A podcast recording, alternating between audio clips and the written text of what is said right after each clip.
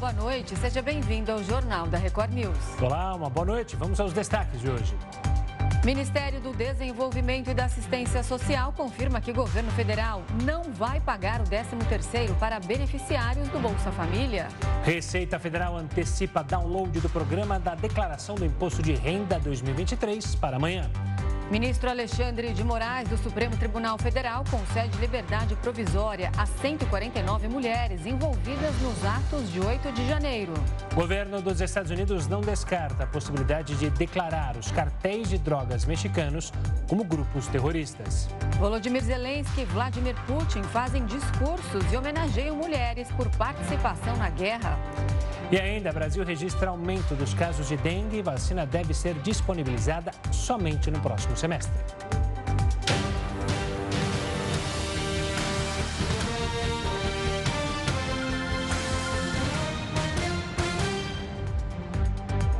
O ministro Alexandre de Moraes, do Supremo Tribunal Federal, concedeu liberdade provisória para 149 mulheres envolvidas nos atos do dia 8 de janeiro. A análise desses casos foi priorizada por causa do Dia Internacional da Mulher. E o repórter Matheus Escavazini está em Brasília e traz todas as informações para a gente ao vivo. Boa noite, Matheus. Boa noite para você, Renata. Boa noite, Gustavo. Boa noite a todas as mulheres nesse dia também. Todas as 149 mulheres suspeitas foram notificadas e terão que apresentar uma defesa prévia é, é, 15 dias depois de serem intimadas pela Justiça. Alexandre de Moraes entendeu que, nesse momento, a maioria delas não representa risco ao processo ou à sociedade e podem responder em liberdade porque também não tem protagonismo protagonismo na organização ou no financiamento desses atos de vandalismo. Além disso, foram concedidas quatro liberdades provisórias a mulheres em situações como comorbidades, câncer e responsabilidade por crianças com necessidades especiais. Elas vão responder por crimes como associação criminosa, armada, atentado ao Estado Democrático de Direito, golpe de Estado, dano qualificado pela violência e grave ameaça.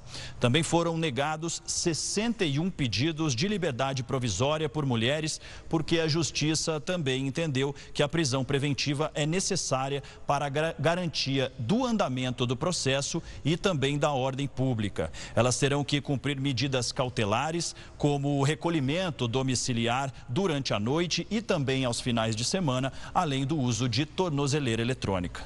Renata, Gustavo. Tá certo, Matheus. Obrigado pelas informações e o Dia Internacional da Mulher. E, claro, a gente parabeniza todas as mulheres que estão em casa, em especial eu digo a minha mulher, a minha mãe, a minha sogra também e a Renata, que sempre me dá o prazer de estar aqui ao lado e aprendendo e trabalhando junto que é dia de parabenizar, mas também pensar na luta que ainda é muito grande, né? Com certeza. Parabéns também, um feliz dia para todos nós, todas as mulheres, todas as nossas telespectadoras aqui da Record News que estão todos os dias aqui com a gente. Mulheres fortes e guerreiras. Bom, ainda sobre esse assunto, o presidente Luiz Inácio Lula da Silva assinou hoje um pacote de medidas voltadas para as mulheres. O anúncio do pacote foi feito em um evento de comemoração ao Dia Internacional das Mulheres. A cerimônia aconteceu no Palácio do Planalto e contou com a participação de representantes de 20 ministérios. Um dos principais projetos assinados pelo presidente Lula é o de igualdade salarial entre homens e mulheres. Durante o discurso, o presidente afirmou que a lei já previa esse direito, mas que a proposta inova ao falar em obrigatoriedade. É importante lembrar que nesse projeto de lei que nós estamos mandando ao Congresso Nacional, tem uma palavra, só uma palavra, que faz a diferença de tudo que já foi escrito sobre trabalho igual entre homens e mulheres exercendo a mesma função. Uma única palavra. E essa mágica palavra chama-se obrigatoriedade de pagar o salário igual. Vai ter muita gente que não vai querer pagar mas para isso a justiça tem que funcionar para obrigar o empresário que não pagar, pagar aquilo que a mulher merece pela sua capacidade de trabalho.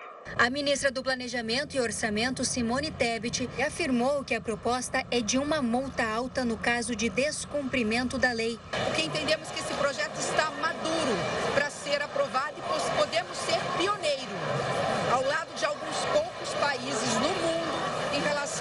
assunto. A multa hoje, repito, o Congresso Nacional vai deliberar sobre ela, representa, num primeiro momento, 10 vezes o maior valor pago na empresa. E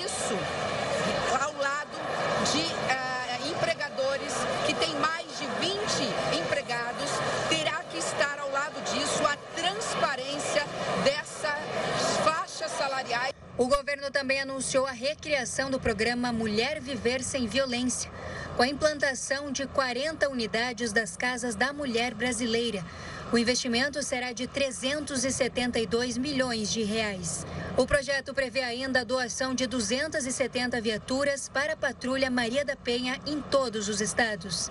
No campo da saúde, uma portaria publicada no Diário Oficial da União instituiu um programa de valorização e trabalhadoras do SUS com o objetivo de enfrentar violência relacionada ao trabalho na área.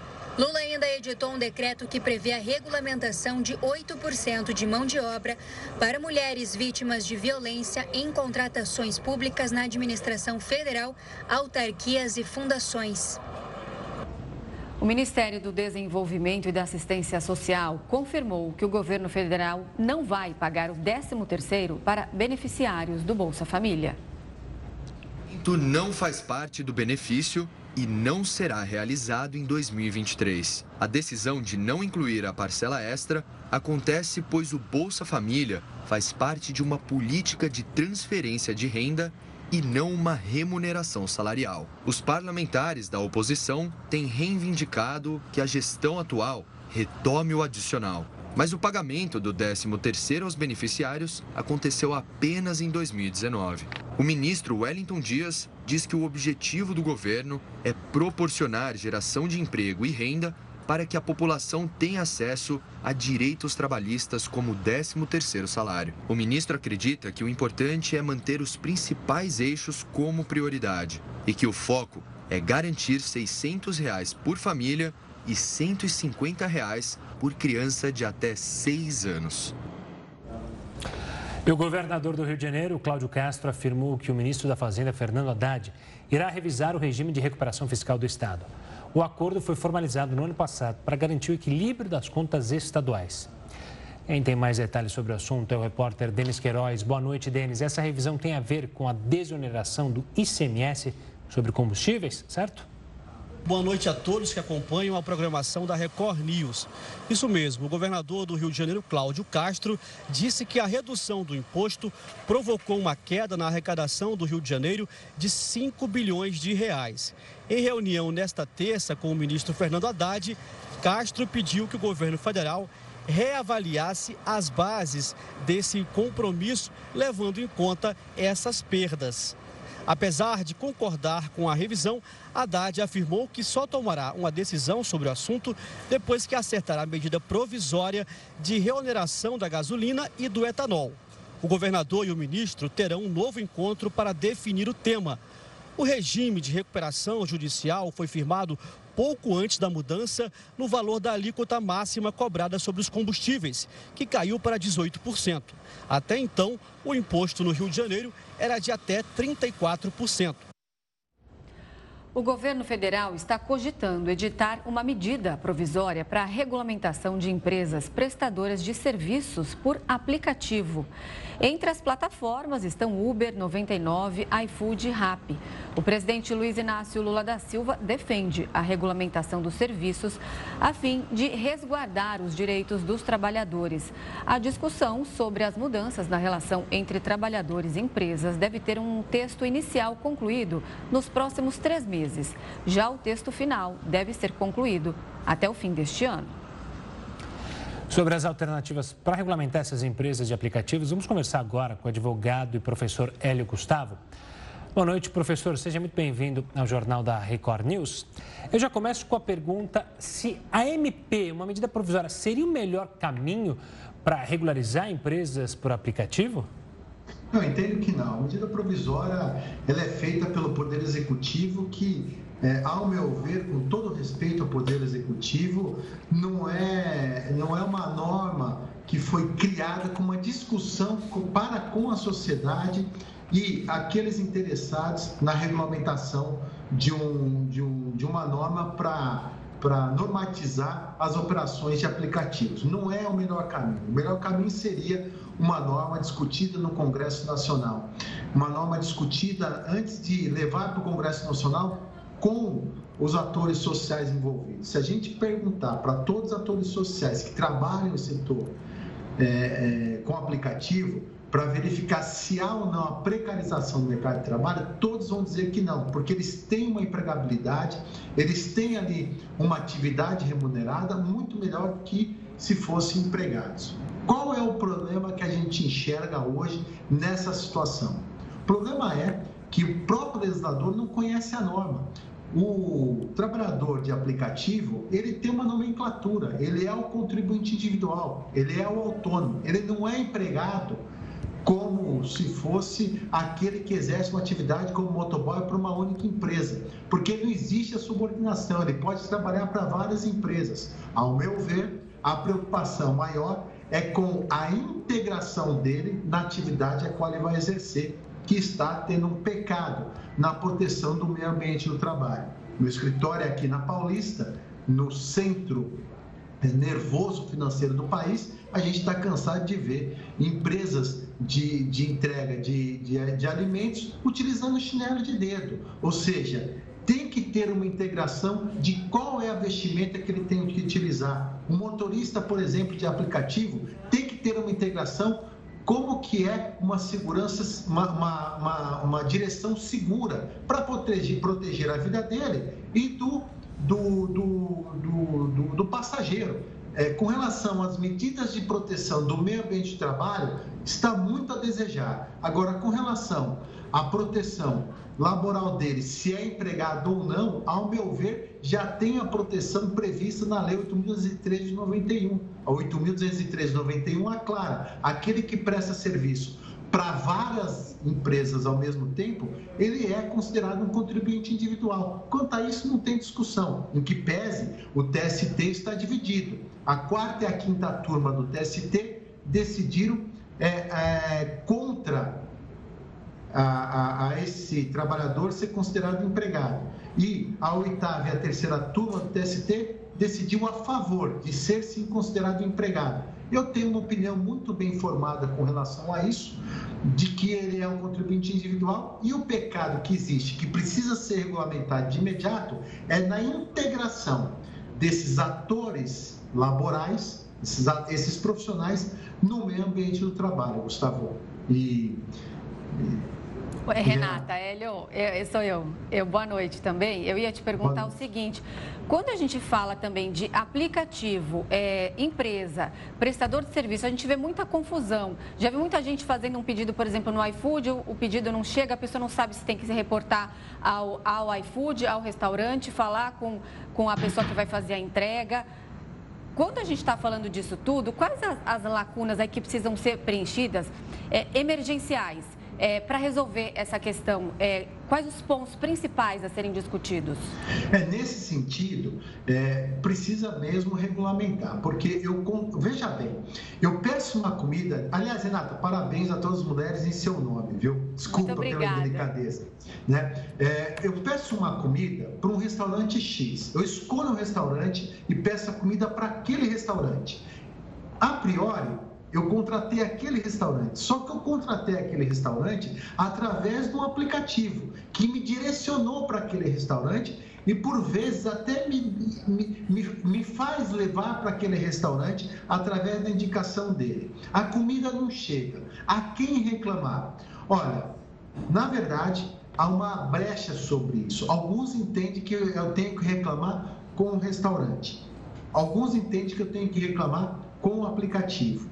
Olha, veja bem, se eu fiz um pedido pelo aplicativo, não resta dúvidas que eu tenho que reclamar com o aplicativo. E o aplicativo que tem que cobrar do restaurante se foi entregue ou não a comida para aquele, aquele é, motorista que ficou com a obrigação de levar a comida até a minha residência.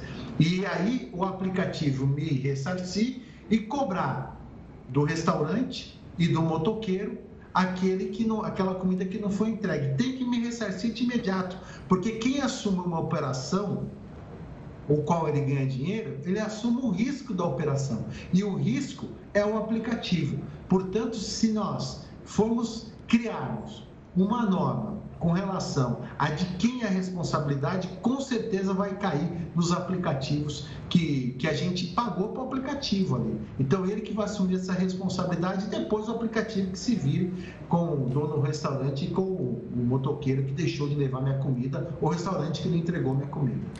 Professor, o senhor é, mencionou algumas questões aí relacionadas a direitos e deveres, mas ainda me fica a dúvida, acho que fica na cabeça de muita gente até que presta esse tipo de serviço de entregas ou que é um motorista para o aplicativo, direitos mínimos. Eu cito aqui, por exemplo, é, um entregador que sofre um acidente, é, não por culpa dele, mas por culpa de um outro motorista que está na rua. Afinal, é algo é, perigoso andar pelas ruas aqui, por exemplo, de grandes capitais como São Paulo.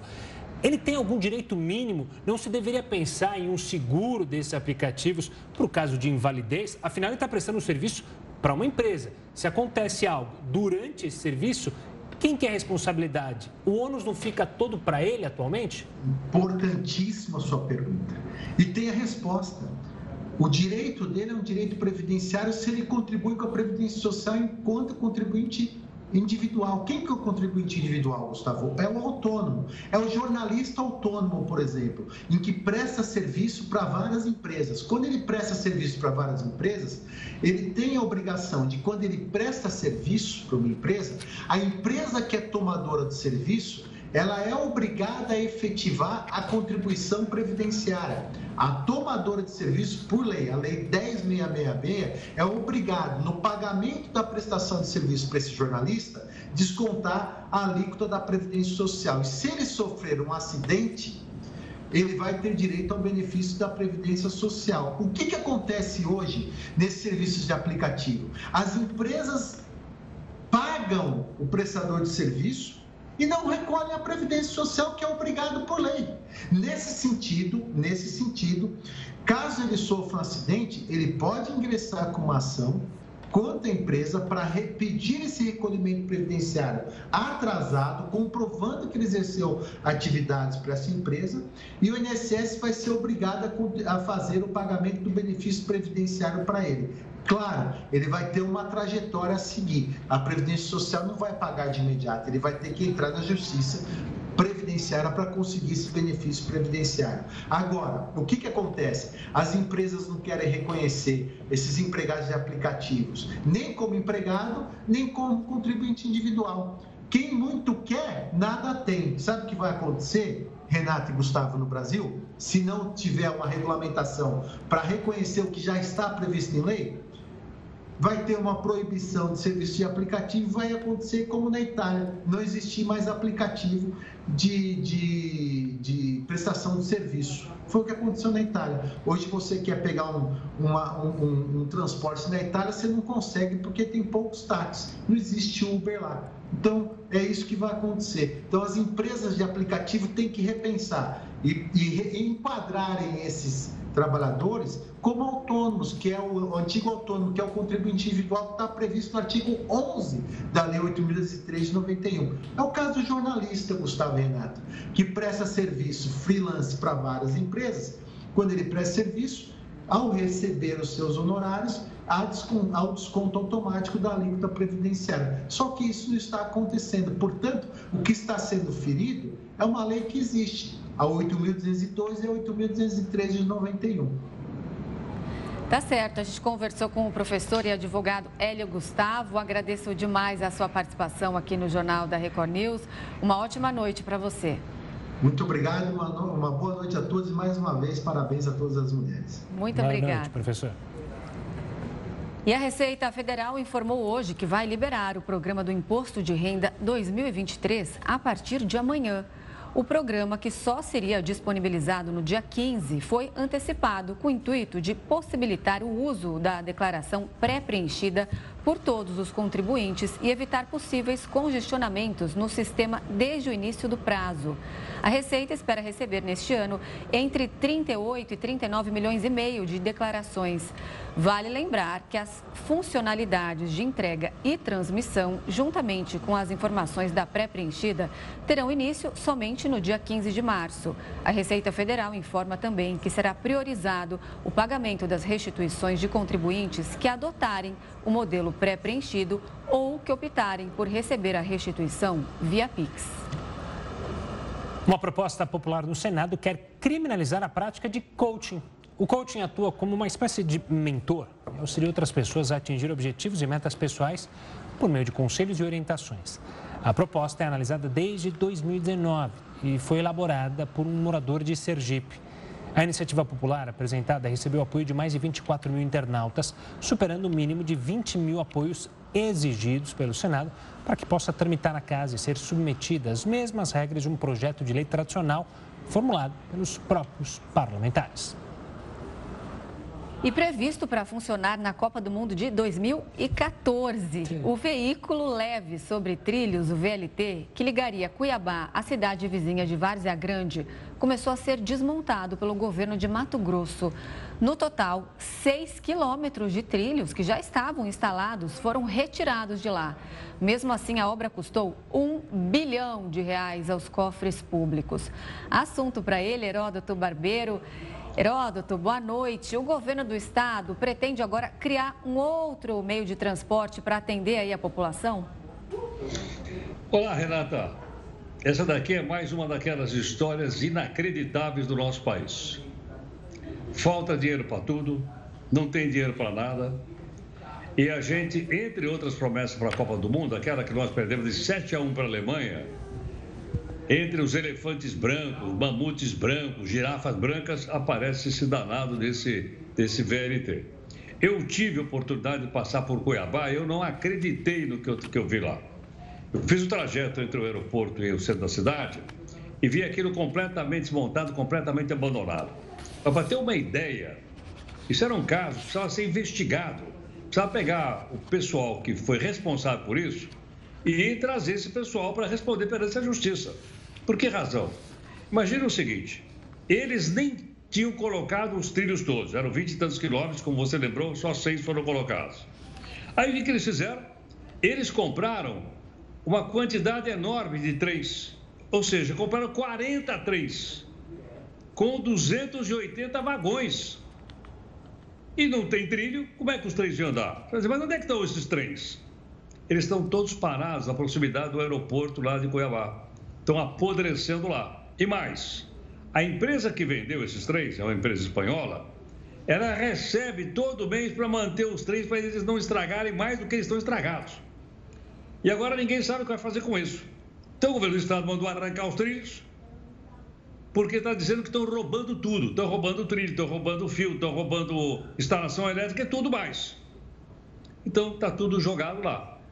Então, para para poder mandar transformar aquele outro meio de transporte, além do bilhão que já foi gasto, já saiu, bilhão, é mais 400 ou 500 milhões de reais para poder transformar um transporte sob trilho para um transporte de ônibus.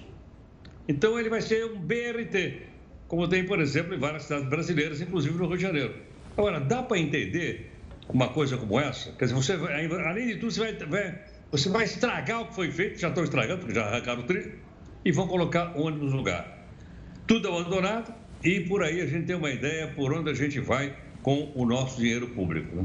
O fato é o seguinte: o fato é que o dinheiro não é público, olha os trenzinhos tudo parado aí. Né? O dinheiro não é público e o dinheiro sai sempre do nosso bolso. Em todo caso, Renata, até tinha pedido para o Cezinha, dá para a gente mostrar o impostômetro hoje? Para a tá gente saber, olha só, olha quanto nós já, já pagamos de imposto este ano. Nós estamos no começo do mês de março, nós já, nós já pagamos de imposto 602 bilhões e meio de reais, arredondando aí o impostômetro para quem quiser ver. Agora, é desse jeito, né? Ou seja, a gente arrecada mal e gasta pior. Pois é, né? E essa aqui é só uma historinha, né? Tem outras, né? E tem tantas, né? E essa questão, né? Faz a obra, aí faz mal feita, faz sem o estudo, perfe... sem o estudo adequado, mas já pagou na licitação. E aí desmonta. Aí para desmontar uma nova licitação, para contratar uma nova empresa, outra licitação, e vai indo, e vai indo, e vai indo. E aí sempre sobra para alguém. No caso, sempre para o, claro, o brasileiro que paga, que financia, né? O cidadão, né, Heródoto? Agora, Gustavo, aqui tem até uma coisa que lembra muito bem o interior do Brasil, que diz assim, colocar o carro na frente dos bois. É um ditado popular, né, que veio lá de trás. E foi o que eles fizeram. Quer dizer, não tinha trilho, não tinha coisa, e eles já compraram os trens. Deve, alguém, alguém achou legal comprar os trens. Comprar 40 trens com 280 vagões quando não tem nada pronto. Como é que pode? Como é que pode uma? Quem é que autorizou isso? Eu acho que é uma boa pergunta para a Justiça ir atrás e o Ministério Público também e contar para nós que somos pagadores de impostos, né? Que bancamos com tudo aí. Jogamos esse dinheiro fora, mais um pouco de dinheiro fora. Tá certo. Heroto, vai descansar, uma ótima noite e a gente se vê amanhã, combinado? É, mas eu não vou de trem não, tá? Porque não está funcionando. É, não, esse trem me lembrou. Era um trem que não tinha nada, não tinha trilho, não tinha nada. É Isso é plágio, hein? Isso aí é plágio, hein? É plágio, é plágio. Mas, mas é plágio, mas é um plágio com boa causa. Heroto, até amanhã. Ok, Boa noite. Obrigado. Tchau, tchau. Tchau, querido. Tchau, tchau. Olha, o ministro do Supremo Tribunal Federal, Edson Fachin, arquivou a ação que questionava uma norma sobre limites de visitas íntimas em presídios federais. A ação seria julgada nesta quarta-feira, mas na decisão o ministro afirmou que trechos da portaria que controlava a forma de visitas não estão previstos na nova lei a respeito do assunto. A legislação estabelece que a visita aos presos em penitenciárias federais pode acontecer de forma virtual ou no parlatório. Setor de cartões prepara mudanças para tentar recuperar espaço perdido para os pagamentos via Pix. É o que você vai ver daqui a pouco. O Jornal da Record News volta já. Estamos de volta com o Jornal da Record News para falar que o setor de cartões prepara mudanças para tentar recuperar espaço após o crescimento do Pix. Uma das principais iniciativas para a recuperação do setor está prevista para o uso de cartão de débito. A ideia é que o valor pago pelo cliente caia na mesma hora da compra para os comerciantes. Atualmente, há um prazo de dois dias para que o dinheiro entre no caixa do vendedor. A previsão é de que a mudança seja implementada em 2024. Para esse ano, a Associação Brasileira das Empresas de Cartões de Créditos e Serviços anunciou duas novidades com foco em pagamentos não presenciais. A primeira, chamada Click to Pay, vai permitir que o cliente pague compras feitas online no débito, sem precisar acessar o banco. Já a segunda vai ser a modalidade débito sem senha. O foco é para o uso de serviços de streaming, transporte e assinaturas. E ainda para o ano que vem, o parcelamento de compras no cartão de débito e cobrança de juros também devem ser implementados. Apesar do uso ter aumentado durante a pandemia, com o pagamento do Auxílio Brasil, o cartão de débito perdeu espaço desde 2021, ficando atrás do cartão de crédito e do pré-pago. No ano passado, a modalidade cresceu pouco mais de 7% e movimentou 990 bilhões de reais. Neste período, todo o setor de cartões teve aumento de quase 25%, com movimentação de 3 trilhões de reais. O principal fator para essas mudanças foi a criação do Pix. A modalidade criada pelo Banco Central é a mais usada entre os brasileiros. Em 2022, o Pix superou os 10 trilhões de reais em transações, o dobro do alcançado em 2021. E a gente fala agora de saúde. A vacina da Mpox vai começar a ser aplicada na próxima segunda-feira. A campanha de vacinação contra a doença vai focar em dois grupos prioritários. Primeiro, as pessoas com HIV e AIDS e profissionais que atuam em locais de exposição ao vírus. O Programa Nacional de Imunizações, PNI, tem 46 mil doses disponíveis para uso na população e a indicação de duas doses por pessoa. A vacina é destinada a adultos com idade igual ou superior a 18 anos. Mas vale lembrar que pessoas que estiverem contaminadas ou apresentarem uma lesão suspeita no momento da vacinação não receberão a vacina. O Ministério da Saúde ressaltou aos estados e municípios que a imunização deve garantir o esquema completo para o público-alvo. O imunizante possui prazo de até 60 meses de validade, quando conservado entre menos 60 e 40 graus Celsius. Ainda sobre saúde, São Paulo, Rio de Janeiro e Salvador estão entre as cidades que apresentaram alta no número de casos de dengue nas últimas semanas. Outros estados também têm registrados é, aumento. Até agora, há um aumento geral de 46% em casos de dengue em relação a 2022. Sobre o avanço do vírus pelo país e as expectativas em relação à nova vacina contra a dengue, a gente conversa com Marcelo Dyer, que é consultor da Sociedade Brasileira de Infectologia. Boa noite, doutor. Obrigado pela participação aqui conosco. Eu queria começar justamente falando sobre esse avanço. A gente citou três capitais que tiveram um aumento importante. É, o quão preocupante é isso e o quão era esperado na comunidade médica esse aumento? Era para isso acontecer de fato? Aonde que a gente falhou? É, boa noite, Gustavo. Boa noite, Renata. É, o aumento era esperado e a gente ainda vai ver aumento, porque nós estamos entrando agora na fase que vai, as chuvas começam a ficar mais esparsas e o calor aumenta. Então a gente vai ter aumento de casos de dengue ainda. Mês de março e abril são março principalmente é o mês que a gente vê mais maior número de casos. É, era esperado, a gente já vinha vendo um aumento. O ano passado foi um aumento importante, teve um aumento importante no número de casos. E a gente está falhando no controle do vetor, principalmente. Né? O controle do mosquito Aedes aegypti faz com que é, o que é o agente transmissor faz com que esses casos explodam. Né? Nós estamos vendo aumento de casos de dengue, mas também estamos vendo aumento de casos de chikungunya, principalmente em alguns estados, alguns estados do norte, né? Tocantins está tendo muito, muitos casos de chikungunya, além de dengue. O estado de Goiás é o estado recordista de casos de dengue por é, 100 mil habitantes. E é, é preocupante, porque não só o número de casos aumentou, como quando a gente observa o número de óbitos por dengue o ano passado e esse ano, também houve um crescimento bastante expressivo é, em relação a, aos anos anteriores. Marcelo, boa noite. É, o ano passado, a gente viu aqui, a gente até noticiou aqui no jornal da Record News, que também houve aumento de casos de dengue no sul do Brasil, algo que não acontecia. Como que a gente explica também é, é esses, esse aumento de casos lá no sul do país e também é, essas mais de mil mortes que aconteceram no Brasil no ano passado? Pois é, o aumento do número de casos do sul do país é, é porque você está tendo uma nós estamos observando uma mudança climática, né? Seca prolongada lá com calor extremo é, isso favorece, porque você tem o mosquito, ele quando ele coloca os ovos, esses ovos ficam ressecados por até um ano. Então, se ele coloca, se ele põe os ovos ali no, no cantinho, né, nesse vaso, por exemplo, e aí esse vaso seca, esse ovo fica ressecado ali até um ano. Quando começa a chover de novo, esse ovo vai para frente. E aí formam as larvas e os mosquitos. E uma característica do, do, da dengue e do mosquito é que o, o, a larva ela já nasce infectada. Então, a fêmea, quando ela posta os ovos, ela estando contaminada, ela já posta esses ovos com, com o vírus infectada. Então, você aumenta a chance da doença. Então, o vírus, é, esse mosquito é extremamente fácil de adaptação, então ele se adapta muito fácil, não precisa ter água limpa, pode ter água parada, pode ter água suja. Foi encontrado focos de Aedes aegypti em, em fossas. Então, você tem um mosquito extremamente adaptado ao país, um país com clima tropical, favorecendo a isso também. E aí a gente tem esse cenário perfeito aí para o aumento do número de casos.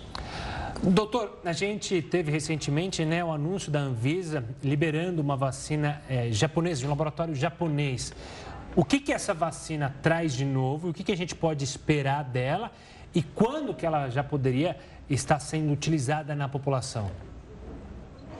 É, provavelmente, a, da aprovação da vacina, a chegada da vacina realmente no mercado, provavelmente a gente vai ter essa vacina por volta do segundo semestre, agosto, setembro desse ano ainda. É, e aí começam as tratativas junto aos governos é, estaduais, municipais, governo federal, para a gente tentar colocar essa vacina na rede pública. Essa vacina tem muitos diferenciais em relação à vacina anterior que já está liberada. É uma vacina que a faixa etária é maior, então a gente começa a vacinar a partir de 4 anos de idade e pode vacinar até 60 anos de idade. É, não tem a obrigatoriedade da pessoa ter tido dengue, como a outra vacina tinha. Então, nós estamos falando de uma vacina que, independente do status da, da, da pessoa de doença, tendo tido dengue ou não, ela pode se vacinar e ela vai se beneficiar da vacina. Então, a vacina traz benefícios mesmo para quem nunca teve dengue. Então, é, é uma vacina que vem somar. Ela é feita em duas doses, também é um, é um diferencial. A outra vacina era feita, era feita em três doses. O intervalo entre as doses é menor. Então, são vários diferenciais. A plataforma é diferente. É uma, é uma vacina diferente da vacina anterior. E com, com várias vantagens, né? É uma vacina um tanto quanto melhor do que a vacina anterior que nós tínhamos aí, a vacina da Sanofi, do outro laboratório. A gente pode dizer que a grande esperança, então, está e todas as, as nossas fichas, vamos apostar nessa nova vacina. É, será uma vacinação em massa, já que só com a outra vacina de 2015, como você falou, e tentando combater os focos, a gente não está conseguindo acabar com a doença? É, a vacina, ela tem uma característica de redução de gravidade da doença. Então, apesar da vacina, o trabalho de redução dos focos é importante que se mantenha. Porque nós temos outras doenças transmitidas pelo Aedes aegypti também, zika, chikungunya e vários outros vírus comuns do Brasil. Então a gente precisa também, a vacina, lógico que a vacina vai diminuir muito o número de internações, número de óbitos, será importante. É, outras vacinas devem vir para se somar, a vacina do laboratório Butantan, que está em fase 3 já, uma, uma vacina promissora, então ela deve ser liberada também. É, porque, vamos só lembrar, o Brasil é um país de, de dimensões continentais. Ele não, um, um, laboratório só não vai conseguir atender toda a demanda. Então, nós vamos precisar unir forças. Então, vacina do, do laboratório Taqueda, vacina do, do, Instituto Butantan, são vacinas que vêm para se somar para a gente poder utilizar. E o Ministério da Saúde precisa também iniciar as tratativas para colocar essa vacina é, na rede pública para beneficiar a população. Num primeiro momento, talvez ela chegue só nas clínicas privadas, mas num segundo momento ela deve começar a chegar em alguns locais. Por exemplo, estados com, que batem recorde de casos deveriam começar a tratativa já para colocar essa vacina na rede. Vai diminuir internação, vai diminuir é, gravidade, óbitos né, pela doença e o dinheiro seria muito bem empregado. A gente viu uma matéria com um bilhão desperdiçado em trens, a gente poderia estar empregando esse dinheiro em vacinas e salvando vidas. Doutor, é, alguns anos se falava muito sobre novas atitudes ou novas tecnologias, vamos dizer assim, biotecnologias mais especificamente, principalmente relacionado a mosquitos modificados geneticamente para auxiliar nesse combate desse mosquito que você bem mencionou e detalhou para a gente. Ele surge em qualquer lugar, qualquer água ali, até fossa, como você mencionou. Isso foi para frente? O, o que mais que a gente poderia fazer para evitar que esses números sigam crescendo? Essa tecnologia é, do mosquito modificado vem sendo utilizado. É, a gente observou, se não me engano, até uma matéria passada aqui com vocês, é, em Belo Horizonte, a utilização desse mosquito modificado lá.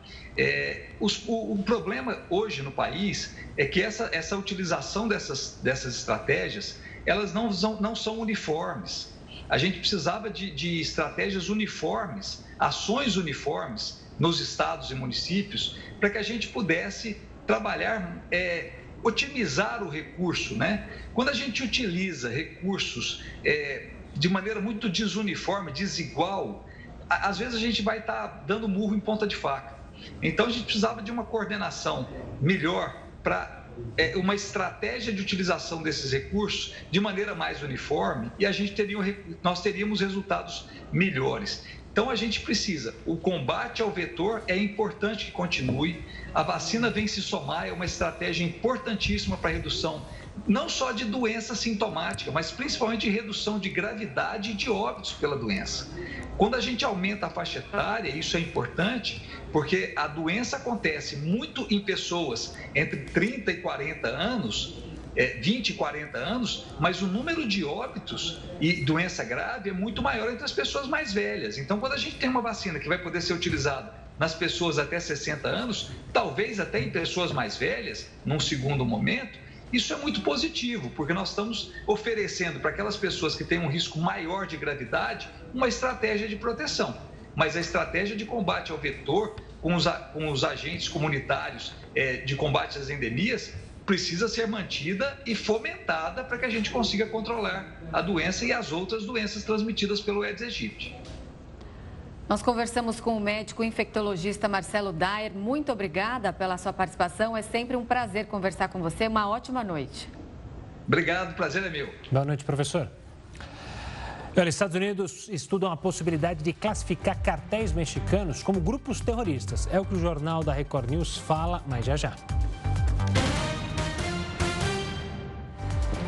De volta com o Jornal da Record News, a gente te conta que os presidentes da Ucrânia e da Rússia fizeram homenagens para as mulheres pelo papel desempenhado por elas na guerra entre os dois países. Em um discurso gravado, Zelensky disse ser um dia para lembrar, pensar e agradecer a todas as mulheres que sacrificaram as vidas pelo país. Já em Moscou, Putin aproveitou o dia para saudar as mulheres que cumprem o dever ao serviço da Rússia. Ele falou durante uma cerimônia de entrega de condecorações a mulheres que, segundo o governo, se destacam na sociedade russa em diferentes áreas. Em sessão no Conselho de Direitos Humanos da ONU, o Brasil se mostrou disponível para acolher opositores do governo da Nicarágua, que perderam a nacionalidade no país. Quem analisa esse contexto é a Regiane Bressan, professora de Relações Internacionais da Unifesp e especialista em América Latina. Boa noite, professora. Obrigado pela participação aqui conosco no Jornal da Record News. Como que a gente entende essa posição do Brasil, haja vista que o Brasil, no entanto, não condena abertamente a ditadura que ocorre na Nicarágua? Boa noite a todos. O Brasil confirmou que está disposto a acolher os expatriados da ditadura é, de Ortega na Nicarágua. Então, o que acontece? O, o, o, regime de Ortega tem expatriado cidadãos que são opositores. Aliás, existem inclusive muitas acusações de perseguição e de mortos é, diante manifestações contra o regime político de Ortega. No entanto, ao alegar que pretende ter um diálogo, uma negociação para que a Nicarágua volte ao regime democrático, o Brasil, por sua vez, acabou não assinando o documento em que os países fazem uma dura crítica ao presidente Ortega, o que ocasionou, claro, é, uma, ali uma distensão é, é, uma diferença né, nesse posicionamento do Brasil, inclusive em relação aos outros países é, da região. Foi realmente um incômodo o Brasil não ter assinado, ainda que ele alegue ter interesse em negociar, em tentar né, é, um diálogo pela democracia lá na Nicarágua. Professora, é, você acabou de falar, o Brasil não assinou essa declaração na ONU, assinada por vários países, inclusive por países da América Latina. Mas depois agora vem esse anúncio de que vai acolher esses dissidentes. Que, é, o Brasil está em cima do muro, como que a gente pode entender essa posição é, de não ter assinado essa declaração, mas de agora de acolher essas dezenas de pessoas aí da Nicarágua? Bem, é, a, a, a, recepção né, uh, o procedimento de, de, de, de, aceitar essas pessoas está dentro do guarda-chuva da lei da migração. Aliás, a gente já tem acolhido é, nicaragüenses, foram 55 nicaragüenses desde 2016, mas esse número tem subido. Então, isso mostra que possivelmente nós vamos sim é, acolher mais refugiados que são perseguidos políticos, ainda que o Brasil é, se manifeste no cenário internacional, na arena aqui regional, é, não exatamente como um apoiador. Ele não assinou o documento, mas se a gente observar né, algumas fontes do próprio Itamaraty, existe sim é, uma crítica ao regime de Ortega. Agora, é interessante notar que regimes que a gente considera já da nova esquerda não são condizentes realmente com essa esquerda ditatorial. Então a gente percebe pelo próprio discurso, por exemplo, é, do presidente do Chile, o Boric, que é bastante contrário, muito crítico ao governo autoritário da Nicarágua. Professora, é, a gente tem visto, acho que as pessoas de casa que acompanham o jornal da Record News principalmente, se fala muito do governo de Daniel Ortega da, do governo passado aqui do Brasil, do presidente Jair Bolsonaro, quando fez fortes críticas a Daniel Ortega, mas pouco se fala como esse homem que está no poder desde 2007 se tornou o tirano que se tornou na Nicarágua. Qual o processo que ocorreu por lá é, dessa perseguição a cristãos, perseguição a opositores, que ainda permanece no país ali da América Central? Importante a gente esclarecer que, independente do espectro político, a América Latina ela é muito propícia para que governos é, que foram eleitos, eles conduzam o seu governo de forma antidemocrática e, se, e permaneçam no poder. Então, eles vão rompendo com as instituições democráticas e vão permanecendo no poder. É isso que aconteceu com Daniel Ortega. Então, a despeito dele ter sido eleito democraticamente, o que, que ele foi fazendo? Ele foi rompendo, ele, ele, ele rompe com as instituições democráticas, ele é, acaba por é, se é é, é, é, ter muitas vezes o exército do seu lado, e isso acaba favorecendo né, que esses governos é, fiquem no poder. No caso, o que ele tem feito já há bastante tempo? Ele tem é, massacrado seus opositores. Então, ele enviou aí mais de 300 pessoas para os Estados Unidos e tem, de fato, perseguido seus opositores, o que não dá chance de haver aí uma eleição com é, alternância de poder de fato. Professora, o Daniel Ortega está no quarto mandato, ali em meio a pressões, a sanções de países como os Estados Unidos e também é, da União Europeia e com certo apoio ali da, da China e da Rússia. Como que esse estreitamento de laço com esses dois países principalmente acontece? É uma, uma situação realmente bastante delicada. A América Central, a Nicarágua, é uma região geralmente de muita influência dos Estados Unidos.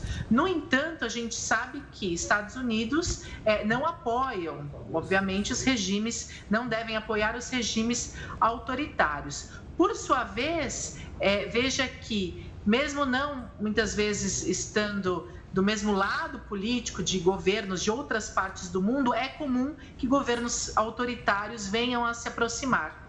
Então, isso é, acontece e, e, como você pode ver, ele às vezes consegue apoio de outros governos autoritários, o que é muito ruim né, para nossa região e para a democracia, obviamente. Professora, a senhora mencionou é, que aqui na América Latina há vários governos que criticaram, citou o governo chileno. E aqui, se a gente olhar o Brasil, o presidente Daniel Ortega até parabenizou o presidente Lula, é, disse companheiro, é, quando o presidente Lula venceu as eleições aqui. Essa ligação entre os dois deixa até o próprio presidente atual brasileiro numa situação delicada em não condenar o país nicaragüense por essas ligações com a esquerda da América Central? É, a relação fica é, bastante delicada. Agora, a gente também tem que entender o peso do Brasil na região. O Brasil ele tem condições plenas em exercer certo protagonismo, como já exerceu outrora. Então, no caso, o Brasil, ao mesmo tempo que ele não quer rivalizar, ele também é, tem os seus interesses na região. Então, é, é, por esse caminho que eu vejo o Brasil adotando essa postura. No entanto, vai chegar um ponto em que, se a gente está recebendo esses expatriados, se a gente também faz uma aliança com uma esquerda, com a nova esquerda, que é uma esquerda mais progressista e que condena, inclusive, a própria Venezuela, como estamos vendo é, o Gustavo Petro na Colômbia, um grande crítico à, à sua vizinha Venezuela, né, ao governo de Maduro. Então, vai chegar uma hora que o Brasil também vai ser pressionado a ter uma postura um pouco mais enfática em relação a esse governo que não demonstra condições, esse é o ponto, ele não demonstra condições de reverter essa situação, ou seja, de voltar à estabilidade democrática. Professora, só uma última questão. Queria que você fizesse um, um, desse um, fizesse um panorama aí para a gente. Como a situação da Nicarágua hoje, como que a população lá vê, convive com esse regime e como que está a economia do país? É, a Nicarágua é considerada um dos países mais pobres do mundo ocidental, né, do lado ocidental. Então, uma situação, a situação econômica é muito difícil, mas tem um grande agravante que é a perseguição aos católicos. Então, ele vem perseguindo a Igreja Católica, ele vem perseguindo lideranças católicas, algumas também já foram é, extraditadas para os Estados Unidos, o que é muito ruim, claro, para a população, né, ver suas lideranças religiosas sendo perseguidas seguidas. Então a população vem se colocando cada vez mais contra né, ao regime de Ortega por ele é, atuar de forma é, antidemocrática, autoritária no país. Professora, obrigado pela participação aqui conosco, pela análise, pela explicação desse país que tem tomado tanto as manchetes, não só no Brasil, mas também em todo o mundo. Um forte abraço, até uma próxima. Até logo. Obrigada, boa noite. E os Estados Unidos estudam a possibilidade de classificar os cartéis mexicanos como grupos terroristas. O posicionamento veio após a confirmação da morte de dois americanos que tinham sido sequestrados no México. A proposta de classificar os cartéis como grupos terroristas foi sugerida por um senador republicano, mas não foi descartada pela administração do presidente Joe Biden. A ideia enfrenta a resistência das autoridades mexicanas. Uh, Sempre faremos o que for mais eficaz e o que estiver ao nosso alcance para responsabilizar esses grupos. É um desafio de longo prazo, mas vamos trabalhar em colaboração com nossos parceiros do jeito que pudermos, para ajudar com relação a problemas de segurança narcotráfico e ameaças que acontecem na nossa fronteira. O porta-voz americano ainda lembrou que os cartéis já sofrem sanções do país, mas reforçou que o governo vai usar todos os meios previstos em lei para trabalhar em parceria com o México. Na última semana, quatro americanos foram sequestrados em Matamoros, cidade localizada na região da fronteira entre os dois países. Nesta terça-feira, dois deles foram encontrados encontrados mortos. Os sobreviventes também foram localizados e mandados de volta para os Estados Unidos. A suspeita é que os sequestradores seriam narcotraficantes e teriam confundido as vítimas com outras pessoas. As autoridades ainda investigam o caso para confirmar o ocorrido. O preço do litro do etanol subiu quase cinco vezes além do esperado depois da volta dos impostos federais. É o que você confere aqui no Jornal da Record News em instantes.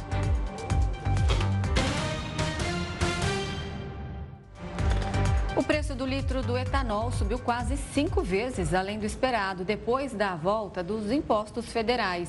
De acordo com dados da ANP, o combustível teve alta de 9 centavos por litro, o que representa um aumento de mais de 2% na última semana. A expectativa do governo era que o valor do etanol aumentasse apenas 2 centavos. Segundo informação da agência, a média do preço do combustível vendido nos postos é de R$ 3,88. O INEP, órgão ligado ao Ministério da Educação, decidiu acabar já neste ano com a versão digital do Exame Nacional do Ensino Médio Enem. Quem explica para a gente é o professor Renato Casagrande. A decisão do INEP em voltar para a prova impressa e cancelar a prova digital, eu considero acertada. O custo de, uma, do Enem digital é, é cerca de seis a sete vezes do, da prova impressa ou seja, bem mais caro para pouco resultado. Primeiro, porque não muda, o aluno tem, tem, que se deslocar, tem que ir para o local de prova, apenas em vez de fazer uma prova física, vai fazer no computador. Segundo, não houve interesse por uma, pela grande maioria dos alunos, ou seja, uma boa parcela dos alunos, a maior parcela, ainda prefere a prova impressa. Ou seja, não justifica este custo do exame digital se realmente não despertou interesse no aluno e também não há uma mudança considerável no modelo. Portanto, considero acertada esta medida de INEP e assim eu acredito que nós voltamos ao modelo tradicional e que felizmente funciona muito bem no Brasil. Sempre bom lembrar que o Enem é uma das principais avaliações de ensino médio no mundo e tem dado um show. Ou seja, nós acertamos na, nesse exame, nós acertamos no modelo e, portanto, não é um retrocesso. Considero, inclusive, um avanço essa volta. Uma tentativa de roubo de 165 milhões de reais terminou com dois mortos no Chile. Os ladrões tentaram, sem sucesso, roubar 32 milhões e meio de dólares no momento em que o dinheiro estava sendo carregado em um veículo blindado no Aeroporto Internacional de Santiago, capital do país. Os ladrões entraram no terminal aéreo em três carros, romperam uma grade e se dirigiram à área de cargas.